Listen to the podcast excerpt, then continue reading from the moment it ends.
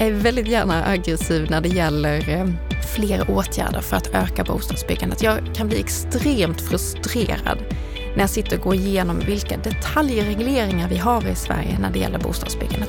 Det har ju kommit till i all välmening, men det blir en, en orimlig effekt för den som vill bygga fler bostäder i Sverige.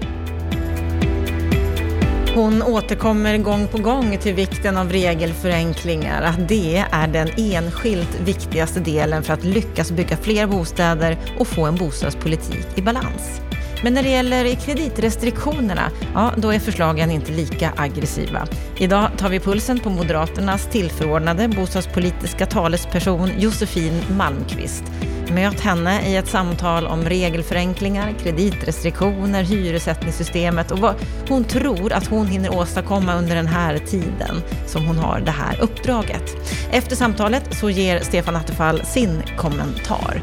För det är så vi jobbar här i Bopolpodden, att vi har samtal med viktiga, intressanta personer om olika ämnen och sen har vi våra expertkommentatorer som alltid ger sin syn på saken. Just för att vrida och vända på perspektiven och få olika vinklar. Är det så att du vill ha ännu fler vinklar på saker och ting, ja då går du självklart in på bostadspolitik.se, den sajt som samlar många olika typer av artiklar och kröniker och debattinlägg och så vidare. Jag heter Anna Bellman som programleder den här podden och jag är otroligt glad att du finns med oss och lyssnar. Hoppas att du ska gilla det här programmet.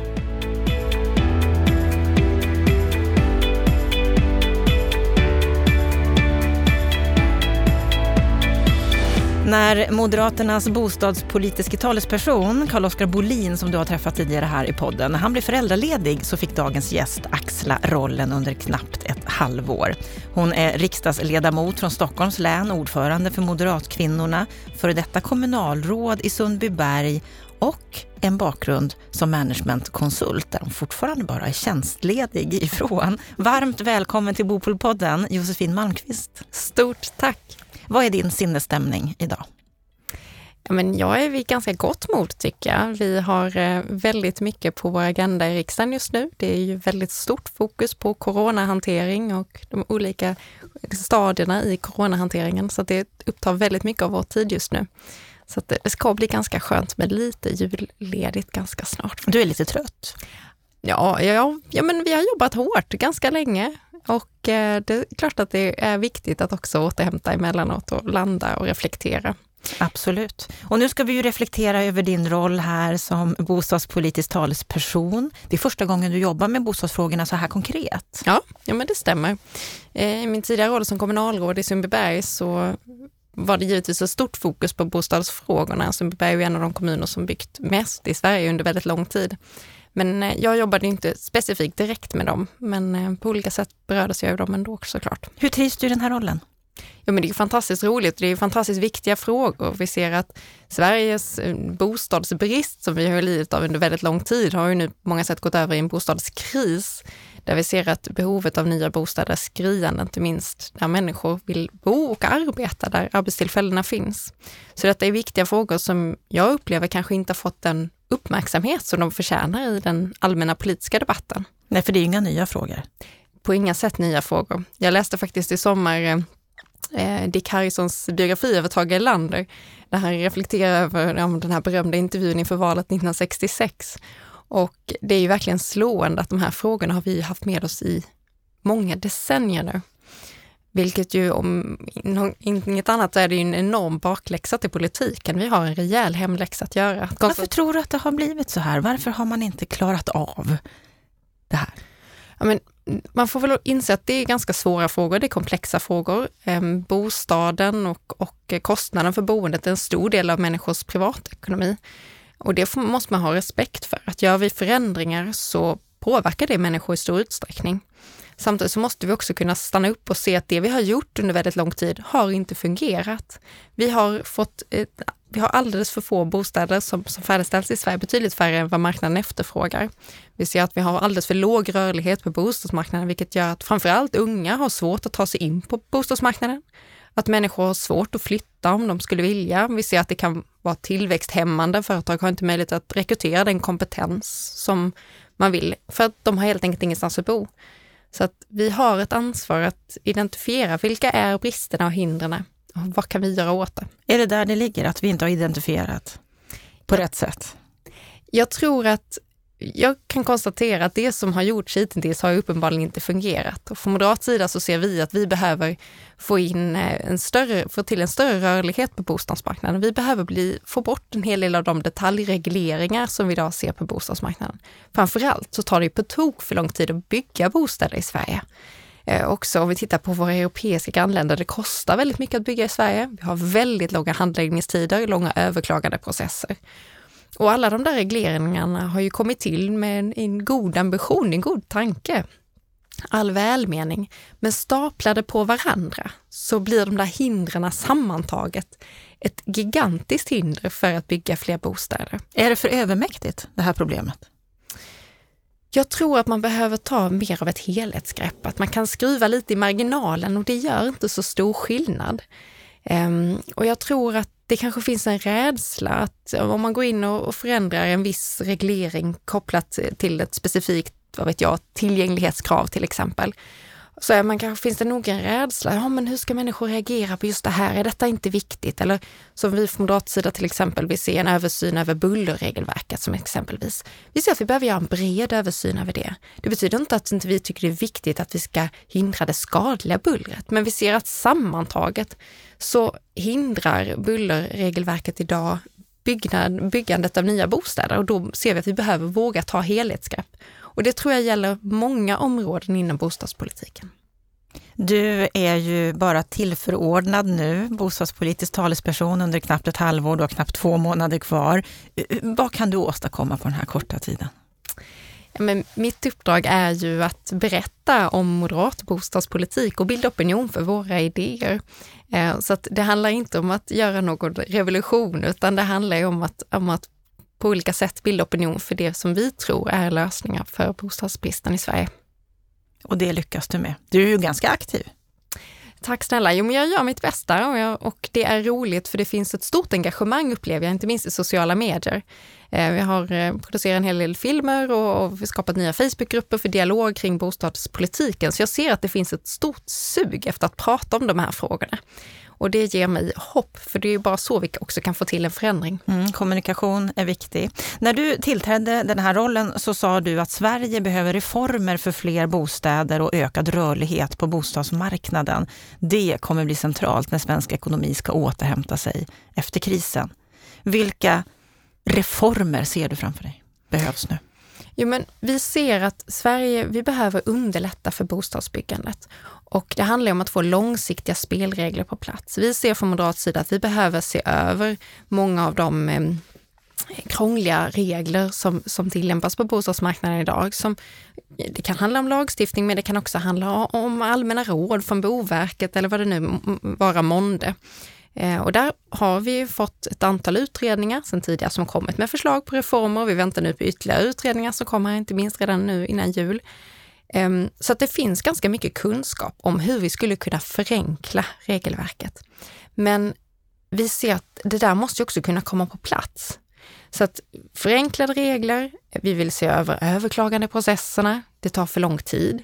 Ehm, och vi vill tillgängliggöra mer byggbar mark. Där vill vi till exempel eh, ta bort allmänna strandskyddet i Sverige.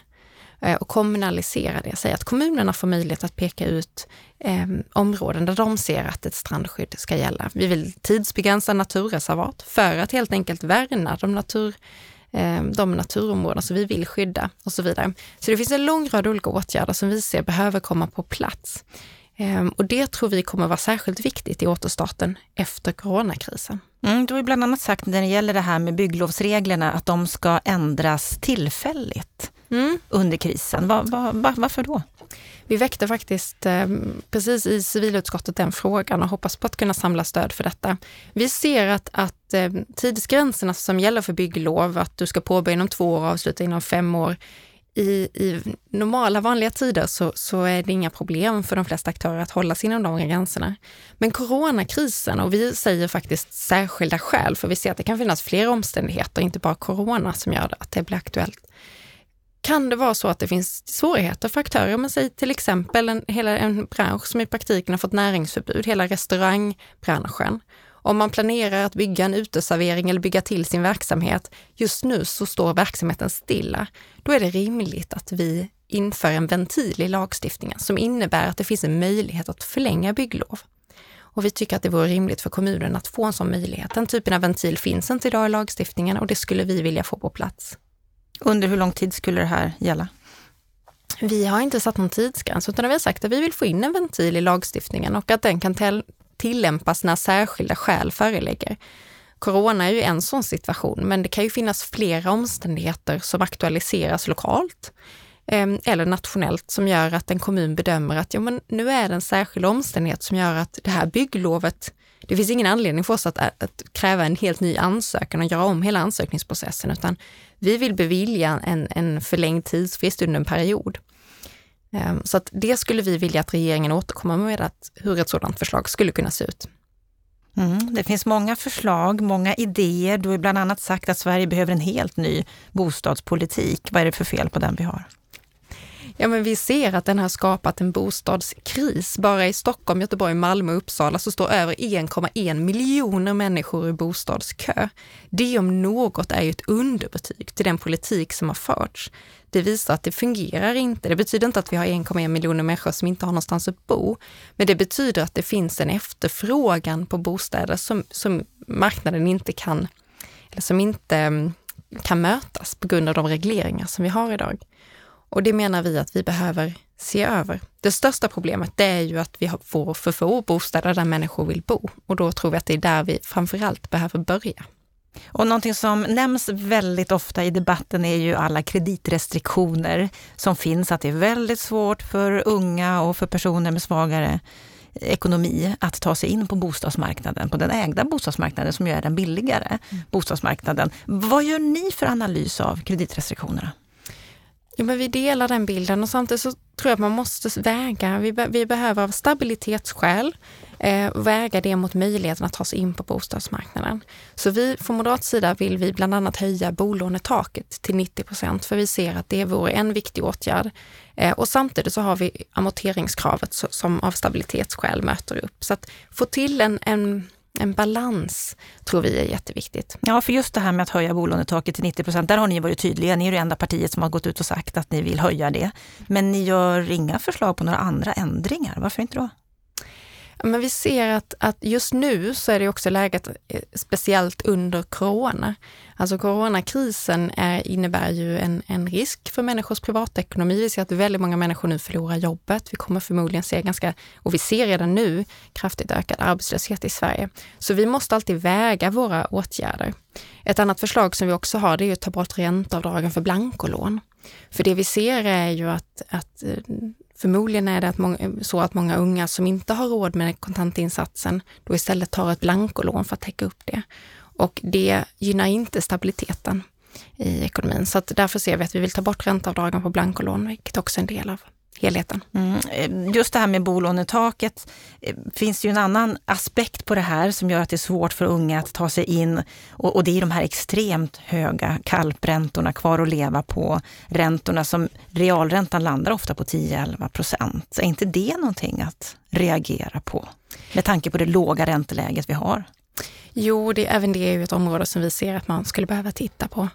Ehm, där vi, ehm, ja, vi vill se över hur man tillämpar det helt enkelt. Eh, om man till exempel binder räntan under väldigt lång tid så är det rimligt att man tar in det i den kalkylen. Så ni är vänner av att kalpräntan ska sänkas?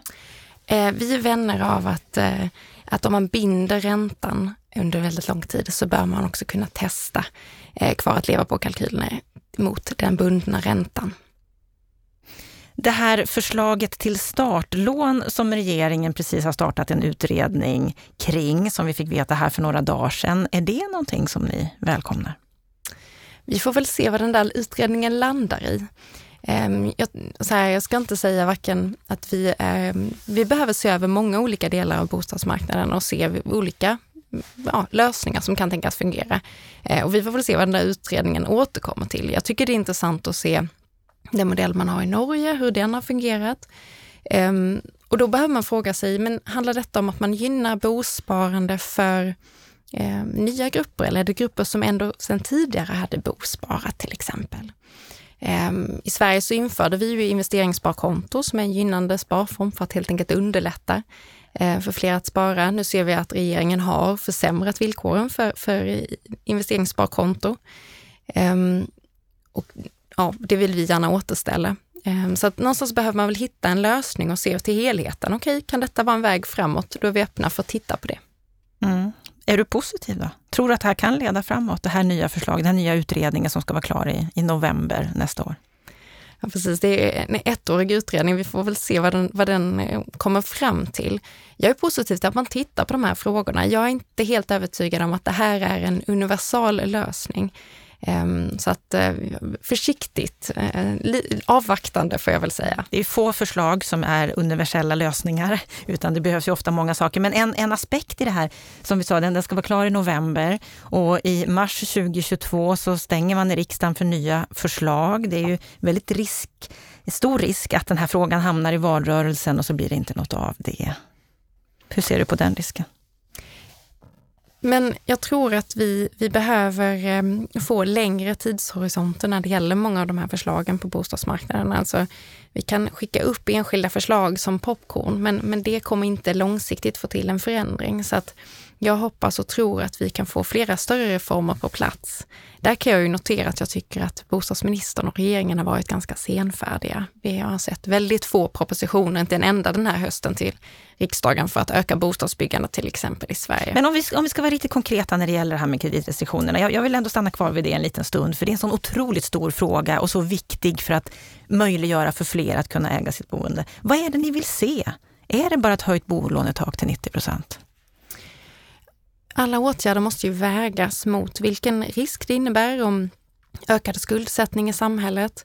Ehm, och jag tror också att man ska se detta som en del av en helhet. Alltså vi vill ju se att fler ska ha möjlighet att ta sig in på det hyrda beståndet, alltså på hyresmarknaden. Vilket jag menar inte är helt irrelevant i det här sammanhanget, för om vi får till en möjlighet att det faktiskt är lättare för någon som vill flytta hemifrån till exempel, att faktiskt kunna hyra en lägenhet de första åren, så vore det en alldeles ypperlig åtgärd. Idag är det ju nästintill omöjligt. Du måste ha stått väldigt, väldigt många år i bostadskö och på förhand veta var du ska bo någonstans. Ehm, så att jag tror att de här olika åtgärderna behöver ses som en helhet. Skulle du själv säga att ni är ett ägarparti, att ni vurmar för att man ska äga sin bostad? Ja, alltså Moderaterna vill ju se blandade upplåtelseformer. Vi tror att det är viktigt för att olika upplåtelseformer är olika viktiga i olika faser i livet, olika stadier i livet. Och därför så ser vi att det är viktigt med en fungerande rörlighet på det, i det hyrda beståndet. Men vi ser också att vi vill gynna ett ägt boende för att vi vet att långsiktigt så är det också ett billigare boende för den enskilde. Och då vill vi på olika sätt eh, gynna det. Till exempel så värnar vi ju att, att man inte ska återinföra den gamla fastighetsskatten, för vi ser att vi tycker att det är viktigt att man har en stabilitet i boendet och, och att vi genom skattesystemet kan gynna ett ägt boende till exempel. Du har flera gånger nämnt här vikten av att ha balans, finansiell balans. Och i många partier, eller i alla fall i vissa partier, så kan man ju säga att det är en skillnad mellan de som är bostadspolitiska talespersoner och ekonomisk-politiska talespersoner. Är ni överens du och Elisabeth Svantesson om de här frågorna? Jo, men det skulle jag absolut säga att vi är. Det här, för här måste ju politiken hänga ihop. Vi måste se och väga olika aspekter. Det handlar ju om den ekonomiska politiken och skattepolitiken och bostadspolitiken. Och här måste vi gå hand i hand och förstå varandras och de olika aspekterna för att det långsiktigt ska kunna fungera. Vissa menar att det är Socialdemokraterna och Moderaterna som är bromsklossar när det gäller att få till en förändring på kreditrestriktioner och få en ökad möjlighet för folk att ta sig in på den ägda marknaden. Vad säger du om det påståendet? Men vi värnar också finansiell stabilitet, ordning och reda över tid och vi måste alltid väga de här olika aspekterna mot varandra. Det betyder inte att, att det alltid är ehm, kommer vara på ett visst sätt. Det betyder att vi måste alltid väga vilka åtgärder lämpar sig vid vilken tidpunkt. Nu befinner vi oss mitt i en ekonomisk kris. Vi ser att många människor förlorar jobbet. Arbetslösheten ökar rekordsnabbt då måste vi också väga den ekonomiska politiken mot det. Eh, vi ser att skuldsättningen, inte minst bland unga, ökar väldigt snabbt. Att alla de här åtgärderna måste vägas mot varandra. Men skulle du inte ärligt talat vilja vara lite mer aggressiv när det gäller det här för att åstadkomma en större skillnad? jag är väldigt gärna aggressiv när det gäller eh, fler åtgärder för att öka bostadsbyggandet. Jag kan bli extremt frustrerad när jag sitter och går igenom vilka detaljregleringar vi har i Sverige när det gäller bostadsbyggandet. Det har ju kommit till i all välmening, men det blir en, en orimlig effekt för den som vill bygga fler bostäder i Sverige. Det tar för lång tid. Det här är åtgärder som ganska enkelt skulle kunna förändra, där det finns utredningsförslag som man skulle kunna genomföra. Trots det gör man inte det och det skapar en oerhörd frustration hos mig. Jag tror att det viktigaste är att vi får fler bostäder och fler bostäder där människor vill bo och kan efterfråga bostäder. Och då är vi inne på de här långa processerna som är svåra. För det tar tid att bygga. Det tar tid att komma till rätta med det här. Det gör ju det och det tror jag att som politik måste man våga ta i det. Alltså ska vi långsiktigt få till en förändring, apropå att det här var ett problem redan 1966, ehm, så måste man våga ta i de här längre processerna, för annars kommer vi inte få till någon förändring. Vi kan ägna oss åt liksom kosmetiska förändringar på kort sikt, men det är inte det som kommer göra skillnad. En annan viktig bostadspolitisk fråga just nu, det har med hyressättningen att göra. Vi har ju flera olika utredningar som är på gång just nu och du har gått ut och sagt att du vill reformera hyresmarknaden och hyressättningssystemet. På vilket sätt? Från moderat sida så ser vi att vi behöver få till en ökad rörlighet i det hyrda beståndet. Hyresrätten har en viktig roll att spela i Sverige. Eh, men idag så ser vi att det är svårt att ta sig in på hyresmarknaden och då vill vi se att man i en bred parlamentarisk överenskommelse ska successivt kunna införa en eh, ökad rörlighet på, i det hyrda beståndet. Och där välkomnar vi de tre utredningar som just nu pågår inom ramen för, eller som ett resultat av januariöverenskommelsen. Det första ska ju presenteras här nu ganska snart. Ehm, och vi hoppas och tror att de här utredningarna kommer bidra till det som vi ser är viktigt, nämligen att få till en ökad rörlighet, vilket vi tror kommer gynna både hyres, framförallt hyresgästerna, men också de som ännu inte har kunnat ta sig in på hyresmarknaden. I den här podden tidigare i höst så hade vi ett, ett, avsnitt då vi jämförde partierna mot varandra och då utnämnde våra expertkommentatorer Lennart Weiss och Stefan Attefall er till det parti som har gått längst när det gäller att införa marknadshyror i Sverige. Att ni har lagt det skarpaste förslaget här. Vad är det ni vill se? Ja, men jag, jag, delar kanske inte riktigt deras analys ska jag säga, utan att gå, gå i debatt med dem kring det. Alltså vi vill se en bred politisk överenskommelse att, eh, Eh, för att successivt införa eh, en friare hyressättning i stora delar av beståndet. Och där tror jag att vi kan ta fasta på en del av, av de internationella exempel som finns, inte minst Finland, även om bostadsmarknaden där inte, eller hyresmarknaden där inte är identisk med den svenska och inte heller var det, så ser vi att den avreglering som genomfördes på 90-talet på många sätt eh, inte ledde till de, eh, den skrämselpropaganda som vi ibland möts av skulle ske i Sverige. Utan jag tror att vi kan se att vi kan ehm, öka rörligheten ehm, och på så sätt få till rättvisare hyror i Sverige. För det vi ser idag är ju att, att det framförallt är kanske hyrorna i väldigt, väldigt attraktiva lägen som blir ehm, artificiellt låga. Och medan hyrorna i, i, ja, men i utanförskapsområden, i förorterna här runt omkring Stockholm, där skulle vi förmodligen inte se någon höjd hyra. Eller det mesta tyder på att det kanske snarare skulle vara så att, att hyran skulle ligga still eller till och med faktiskt kunna minska i vissa delar av Sverige. Så att en, en debatten ibland fokuserar på att en ökad rörlighet skulle enbart innebära höjda hyror och det ser vi inte att så skulle vara fallet. Inte ens i centrala attraktiva lägen? I centrala attraktiva lägen, eh, vi befinner oss just nu här i studio på Östermalm i Stockholm, här skulle förmodligen eh, hyrorna om vi hade en friare hyressättning öka, eller många av dem skulle förmodligen göra det. Skulle inte det öka polariseringen i samhället ytterligare? Vi ser att en eh, mer, mera marknadsinslag, alltså friare hyressättning, skulle göra att, att hyrorna blir rättvisare, att hyrorna står mer i paritet till det, det som marknaden är villig att efterfråga och betala för den typen av hyror. Och det skulle göra att, att hyressättningen, inte minst för de som kanske har en svagare ekonomisk ställning, skulle bli mer rättvisa. Eh, så att vi tror att det här skulle gynna inte minst kanske svaga grupper som på det, på, det, på det sättet också skulle få en ökad möjlighet att ta sig in på hyresmarknaden. Vi har ju ett begrepp som det har debatterats och pratats en hel del om, nämligen detta med renovräkningar. Att eh, i och med att man totalrenoverar lägenheter så ska de också kunna göras om till marknadshyror och så puttas de som bor där ut för de har inte råd att betala sin hyra. Hur, hur ser du på det? Ja, men, och det ser vi ju redan idag att, att det pågår en, en debatt kring detta och det, det är absolut ett, ett problem som, vi, som eh, man måste ta hänsyn till i detta. Eh, de förslag som nu ligger på bordet, nu får vi se då den utredning som presenteras kring friare hyressättning i nyproduktion i, eh, i maj. Ehm, så får vi förutsätta, nu får vi se vad utredningen kommer fram till, men om man tittar på direktiven i alla fall, att man eh, på olika sätt tar, tar hänsyn till det. Där är det rimligt att man höjer hyrorna i anslutning till att det kanske kommer in en ny hyresgäst. Det finns olika sätt som man kan, ta, kan hantera det på. Ett annat område kring det här, det har ju med investeringsstödet att göra. Mm. Ni vill ta bort det, varför ja. då? Det är många miljarder som branschen inte efterfrågar, som vi inte heller ser leder till fler bostäder. De flesta bostäder ehm, som har byggts efter det här stödet skulle förmodligen ha byggts ändå. Och vi tror att de miljarder som regeringen vältrar ut på investeringsstödet skulle kunna göra väldigt mycket mer nytta på andra håll. Dessutom så är det ju det löser ju inte problemet tillbaka till de där långa linjerna. Problemen finns ju kvar att man öser ut pengar för att hantera konsekvenserna av det. Ehm, det tror vi är fel väg att gå. Vi tror dessutom inte att det är effektiv politik.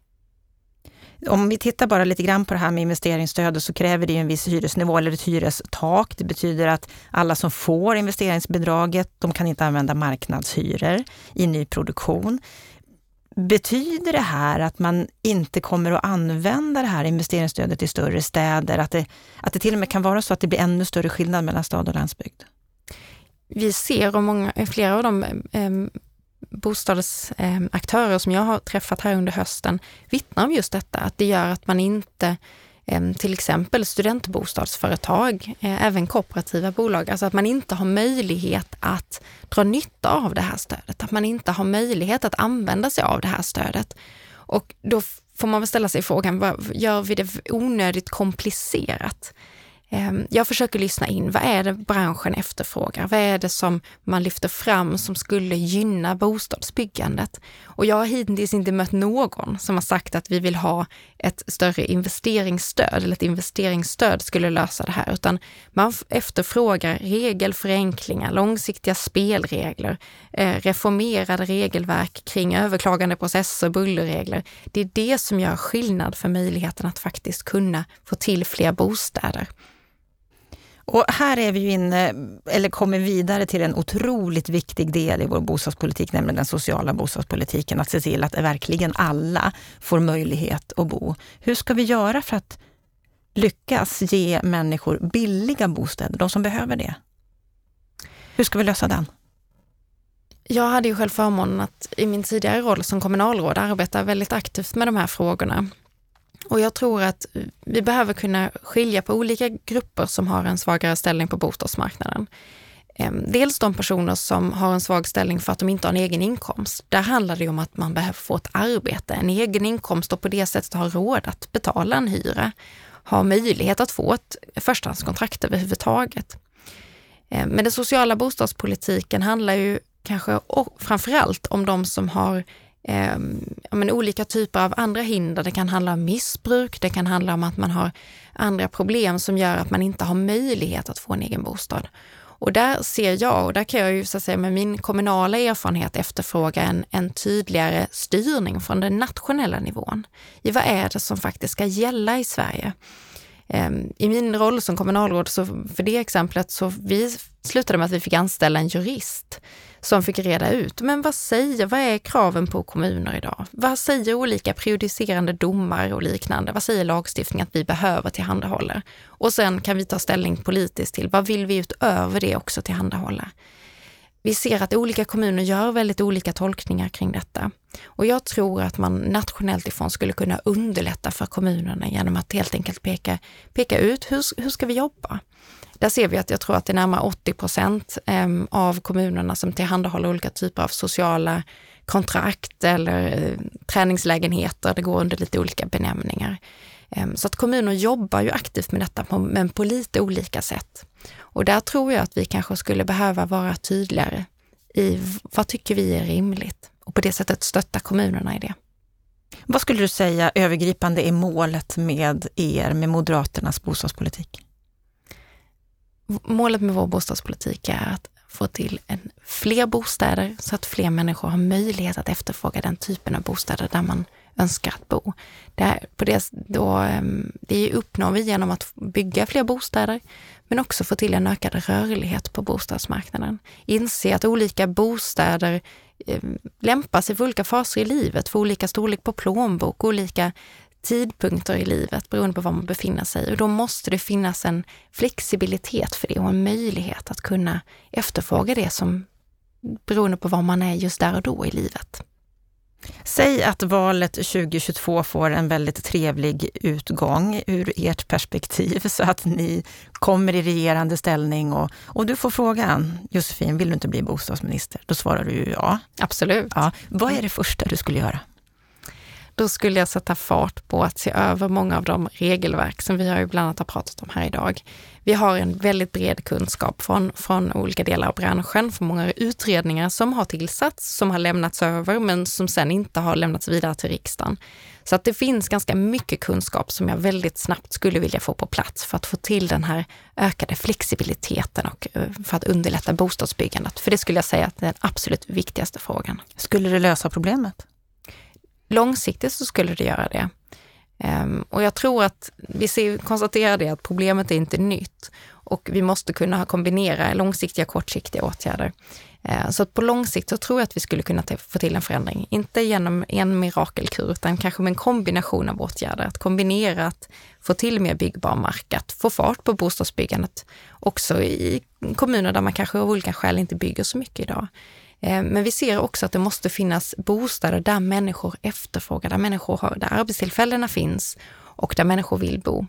Ehm, och det tror jag att vi kan få till i en större utsträckning än vad vi har idag. En större utsträckning, men kanske inte helt och hållet. Så är det med många politiska frågor. Jag kan ju önska som politiker sitta här att vi ska lösa allting över natt, men eh, där tror jag att vi behöver vara lite realistiska. Ehm, men optimistiskt realistiska kanske. Stort tack för att du var med i Bopolpodden, Josefin Malmqvist. Stort tack.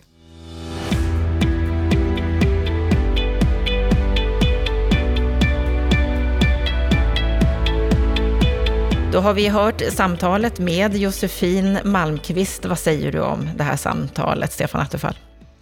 Jo, men det är alltid intressant att höra när politiker ändå försöker utveckla sin bostadspolitik och sin analys. Och eh, det är uppenbart är att eh, Josefin är ju en eh, ska säga, både vältalig och engagerad bostadspolitisk talesperson.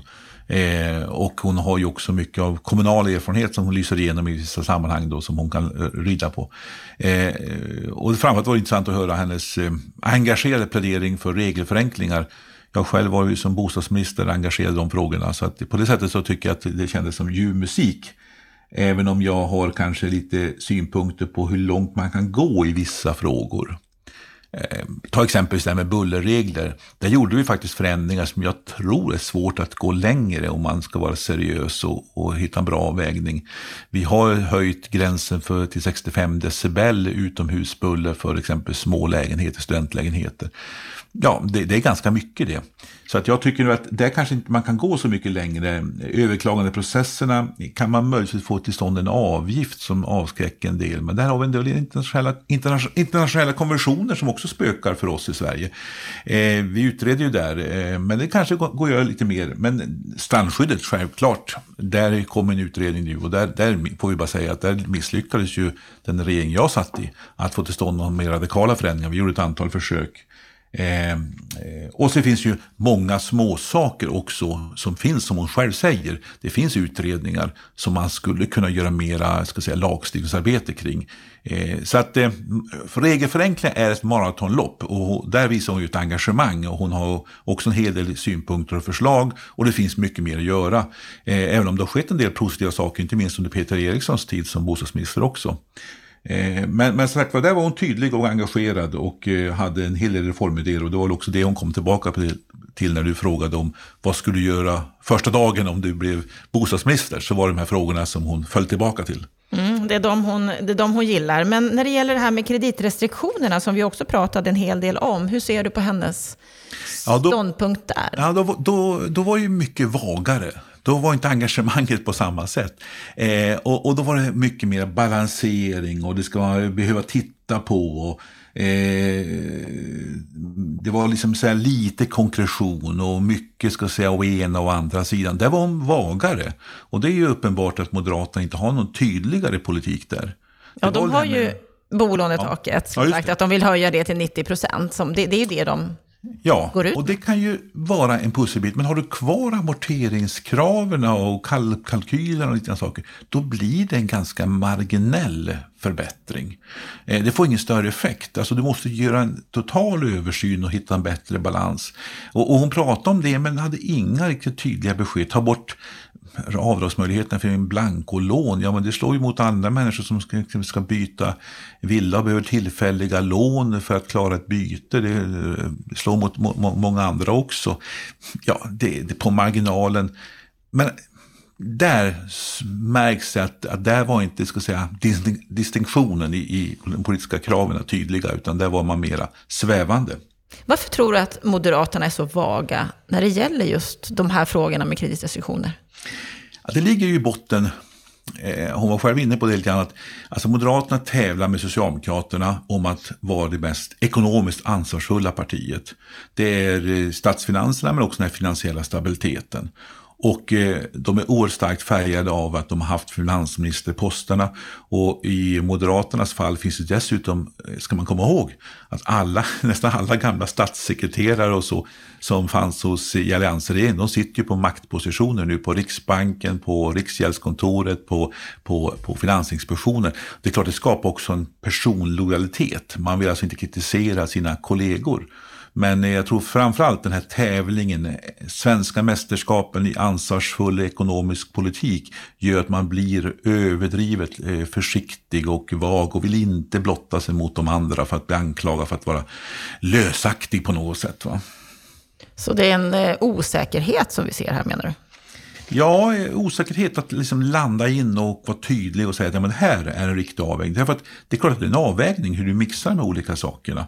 Eh, men som sagt var eh, vi vet ju också via olika, eh, Lars E.O. Svensson, Robert Boye, eh, även Weideck i olika rapporter har ju analyserat de här kreditrestriktionerna och visar ju på att de inte alltid bygger på vetenskap och de är också många gånger kontraproduktiva för man driver ju, man är rädd för att folk ska få för lite pengar i plånboken om räntorna stiger. Och så driver man människor till nyproducerade hyresrätter istället där marginalerna blir ännu mindre.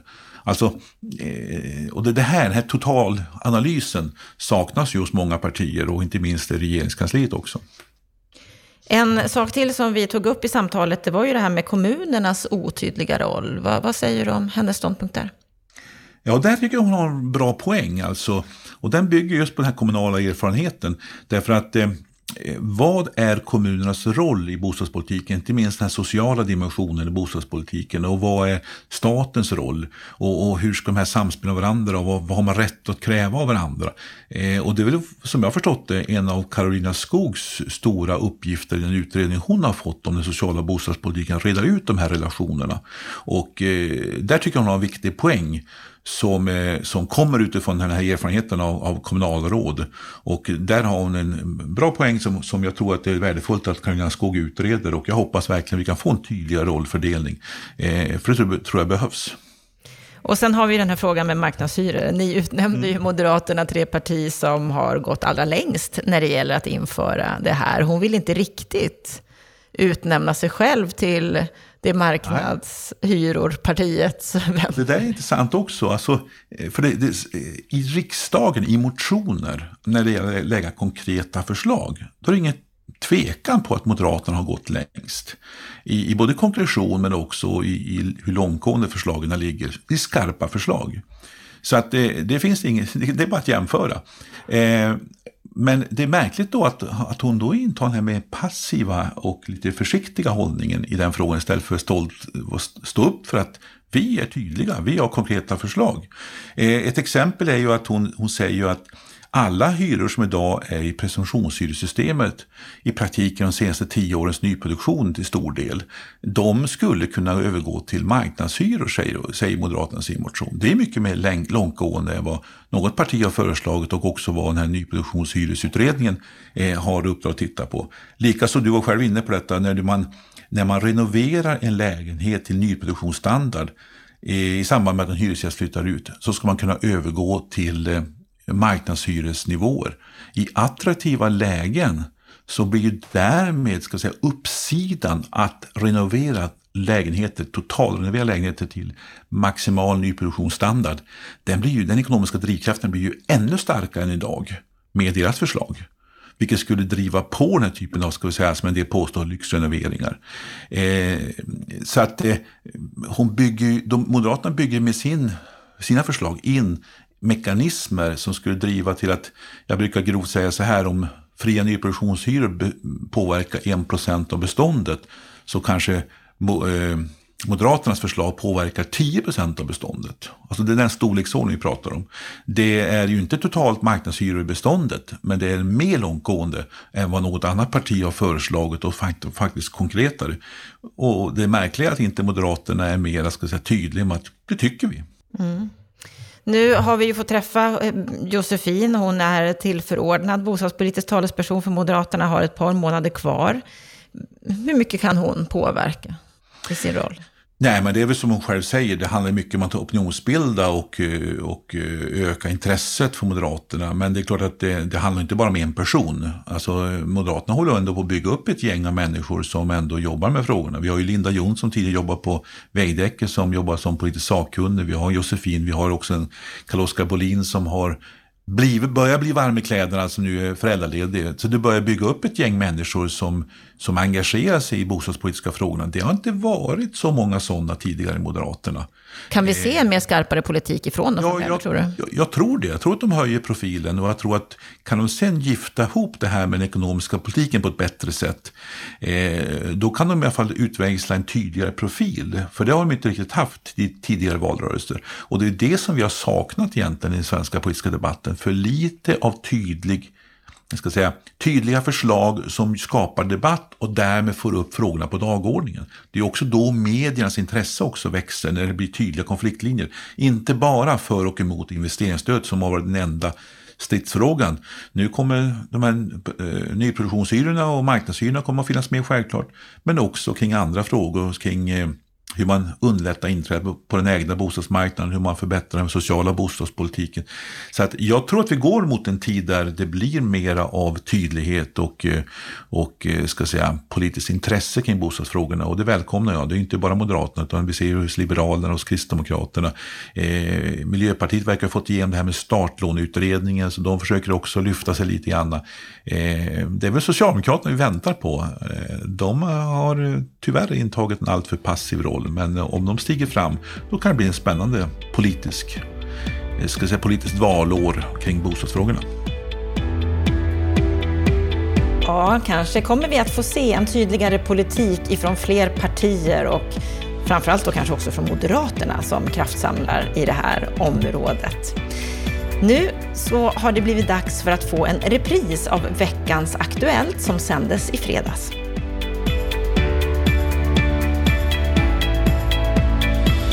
Då har det blivit dags för veckans Aktuellt med vår expert Stefan Attefall. Vi har två olika block vi ska gå igenom idag och vi ska börja med den DN-artikel i veckan där Skanskas undersökning presenterades att sex av tio vill bo i miljöcertifierad bostad.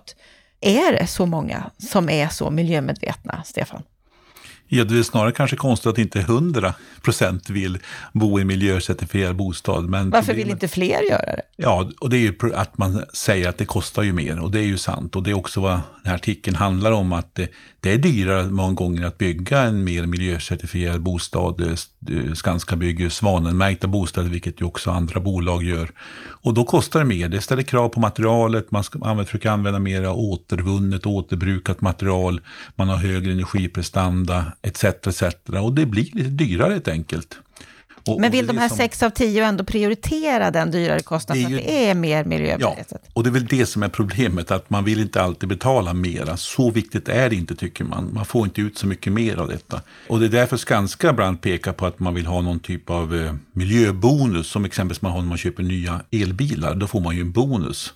Och det är ju ett av förslagen som Skanska lanserar här.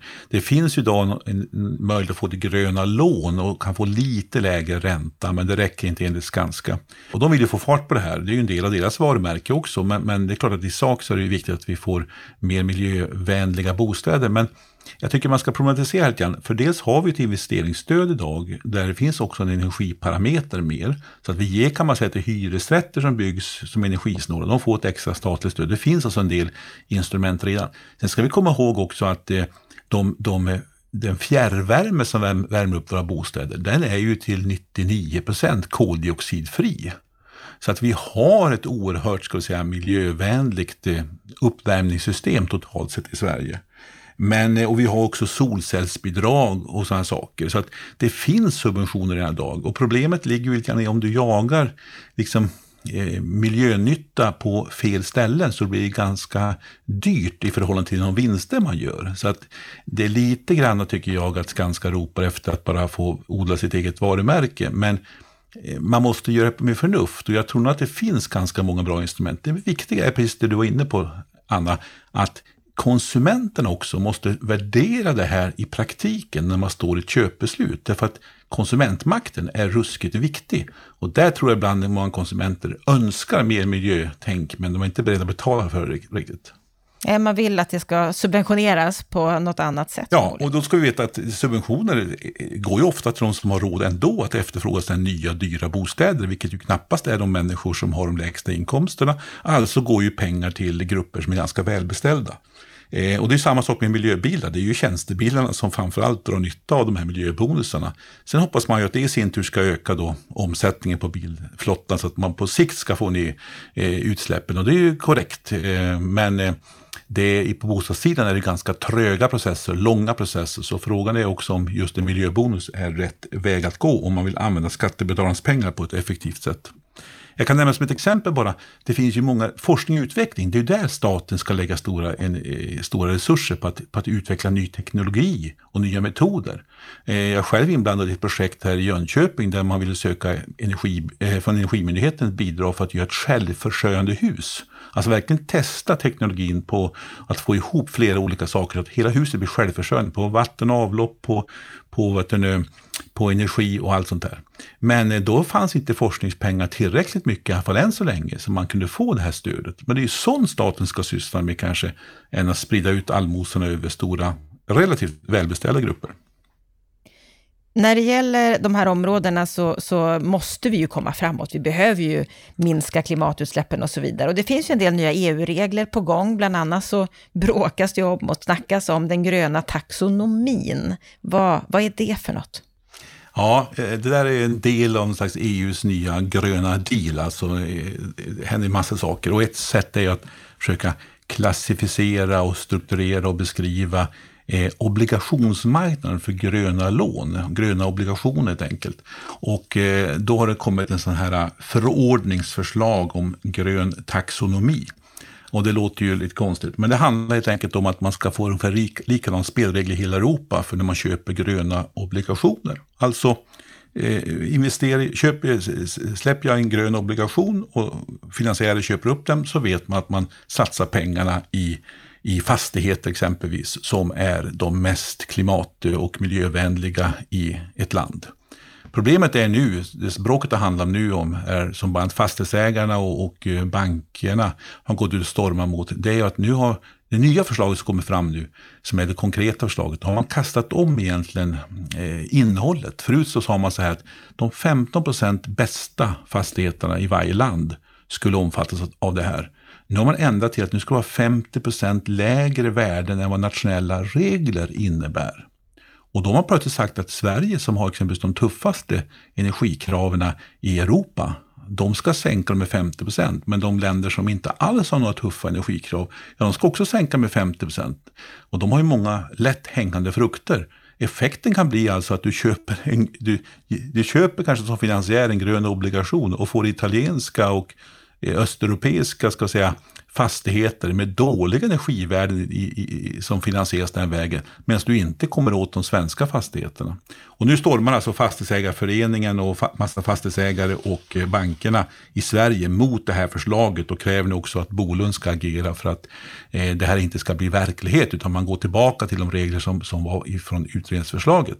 Eh, men det är så att olika länder gynnas beroende på hur olika reglerna blir och så är det en dragkamp här. Men syftet är ju att få en mer transparent och en, en, en väl fungerande grön obligationsmarknad. Vilket ju i sin tur är bra för, för att styra investeringar till mer klimatvänliga och miljövänliga och energieffektiva eh, bostäder. Så tanken är god men regelverket måste utformas så att det blir miljönytta. Och där gömmer sig ofta de här lite detaljerna som kan vara besvärliga i alla sådana här frågor. Mm. Viljan finns, men det är en bit kvar, låter det som. Den andra delen som vi ska ta upp här i veckans Aktuellt, det var en nyhet som vi tog upp redan förra veckan, eh, då Lennart Weiss blev väldigt glad, nämligen att det nu ska utredas om startlån, att regeringen har initierat en sån utredning. Men under den här veckan nu så har det kommit en del kritik om det här, vi har sett en del invändningar i media. Stefan, eh, vad är det för invändningar som, som vi kan se har kommit nu? Ja, nu börjar man oja sig för alla saker som inte ett startlån kan lösa. Eh, jag tycker ibland debatten blir lite märklig, men, men man kan bena upp det i tre olika eh, delar. Det ena kritiken är ju att startlån som skulle hjälpa då förstagångsköpare och ungdomar att köpa sin första bostad, det, det hjälper inte alla på bostadsmarknaden. Nej, det är ju sant. Vem har trott det? Eh, och de marginaliserade grupperna, de som verkligen har svag ekonomi, de kommer inte att hjälpas. Nej, där krävs det andra åtgärder, det är helt riktigt. Men startlån skulle göra att du skulle få många av de som ska säga, har kreditvärdighet, som har stabila inkomster, men som inte kom, kan klara av den här kapital, egenkapitalinsatsen de skulle lättare kunna komma in. Exempelvis det här ny, eh, paret som flyttar tillsammans och skaffar sin första bostad eller den som har fått jobb på ny ort och, och vill etablera sig och har ekonomi men man har inte kapitalet. Så att, eh, det är den första invändningen, men jag tycker att den är ganska eh, tokig i, i den meningen att eh, man kan inte kräva av alla politiska förslag att de ska lösa alla problem. Det andra eh, är ju att eh, man menar att det krävs andra åtgärder också. Ja, det är självklart. Ibland lyfts det fram det här med att man ska hjälpa ungdomar att bygga upp ett eget kapital, ett så kallat skattesubventionerat bosparande. Ja, men det är självklart. Vi behöver fler åtgärder. Likaså måste vi få fram fler bostäder, få en bättre och smidigare planprocesser som både kommunen och staten har ett ansvar i. Det är helt rätt, men vi kan ju inte stoppa ett förslag för att inte det händer någonting på andra områden. Det finns inga förslag som löser alla problem men som en del i ett sammanhang. Och jag välkomnar verkligen alla andra förslag som lyfts fram som också nödvändiga. Men det sista argumentet är att det här skulle driva upp priserna. Ja, på marginalen så klart att om fler får tillgång så kommer det, om inte utbudet ökar, så kan det påverka priserna, kanske speciellt på små lägenheter. Eh, men det här är just vad det handlar om. Det handlar om en fördelningspolitisk åtgärd, det vill säga du gynnar en grupp som idag inte kommer in på den egna marknaden att få en chans att komma in. Och det klart på marginalen, om du inte ökar utbudet av bostäder, så kan det få en viss prishöjande effekt. Men den är ganska liten och ska ju jämföras med de stora starka faktorer som driver prisutvecklingen, det vill säga låga räntor, folk har, reallöneutveckling, vi får skattesänkningar, eh, vi har urbanisering, vi har befolkningsökning. Det är de starka krafterna som driver prisutvecklingen. Det här skulle på marginalen påverka detta, men ett viktigt sätt att stärka en grupp som behöver en bostad men som har svårt att komma in på den ägda marknaden som också är den billigare marknaden för de flesta över tid i alla fall. Ja, vi kunde ju bland annat läsa i det i onsdags, Hans Bolander som reflekterade kring just det här med att priserna fortsätter stiga och att det höjer barriärerna. Är det inte där problemet ligger? Jo, det är klart att priserna som stiger gör det svårare för att köpa en bostad. Men Eh, och det, kan, det är viktigt att komma ihåg det att vi har ju faktiskt inflation i Sverige, även fast eh, man inte tror det när man lyssnar på debatten. Men inflationen är inte på varor och tjänster, inflationen är på tillgångspriserna. Och, och ehm, I den Dagens Industriartikeln så pekas det på att vi haft en 7 i uppgång på bostadsrättspriserna i landet i genomsnitt under de gångna 12 månaderna och 11% på villamarknaden. Så visst, det här är ett problem, men återigen tillbaka till vad jag sa. De starka krafterna som driver det här, det är befolkningsökning, att människor har pengar i, i plånboken, sänkta skatter, reallöneökningar, allt det här. Och det, det, det, det måste mötas av ett ökat utbud av bostäder. Och det är där problemet sitter. Inte att pris, priserna är ett uttryck för en efterfrågan som finns i ekonomin. Och att ta det som invändning för att inte vidta åtgärder för att hjälpa de människor som har exempelvis en stabil inkomst men inte kommer åt en bostad. Det är ju verkligen huvudlöst. Så att jag tycker att man måste sans, sansa sig i den här debatten och fundera igenom vad är som egentligen är de stora krafterna och hur gör vi för att kompensera dem. Så att jag håller helt med alla som säger Öka utbudet av bostäder på olika sätt. Det är viktigt, men glöm inte bort att vi måste också utjämna spelplanen så att fler får en chans att komma in på bostadsmarknaden. Både på hyresmarknaden men också självklart på den ägda marknaden som vi också vet långsiktigt är den billigaste. Det tål att upprepas. Men alla studier visar detta. Den ägda marknaden är långsiktigt alltid den billigare bostaden jämfört med exempelvis de dyra eh, nya hyresrätter som ofta de här grupperna tvingas i så fall söka sig till. Men finns det inte några nackdelar med det här nya förslaget med startlån? Ja, det är, nackdelen är väl att staten tar på sig också en viss kreditrisk. Den ska då jämföras med att vi ger ut flera hundra miljarder i studielån. Det var ingen säkerhet, det var ingen kreditprövning. Eh, så att man måste jämföra storheter här. Men visst, det finns en sån risk. På, på marginalen kan det påverka priserna uppåt på särskilt små lägenheter om man ska jämföra en sån här reform. Eh, det finns sådana nackdelar, det finns en del administrativa frågor man måste lösa ut. Så att visst finns det sådana saker. Det finns inga system som är perfekta. Men ett startlån är ett sätt att behålla en viss allmän kreditrestriktion när det eget, krav på eget kapital, men hjälpa grupper att komma in på marknaden som annars inte skulle komma in och skulle tvingas kanske till dyra andrahandsboenden eller till eh, dyra nya hyresrätter som gör att de aldrig kan spara till en egen insats. Så eh, du är positiv till att det här sker nu? Ja, ja. Min, min stora kritik är att det inte skett tidigare. Därför att nu kommer förslaget fram höst, november 21.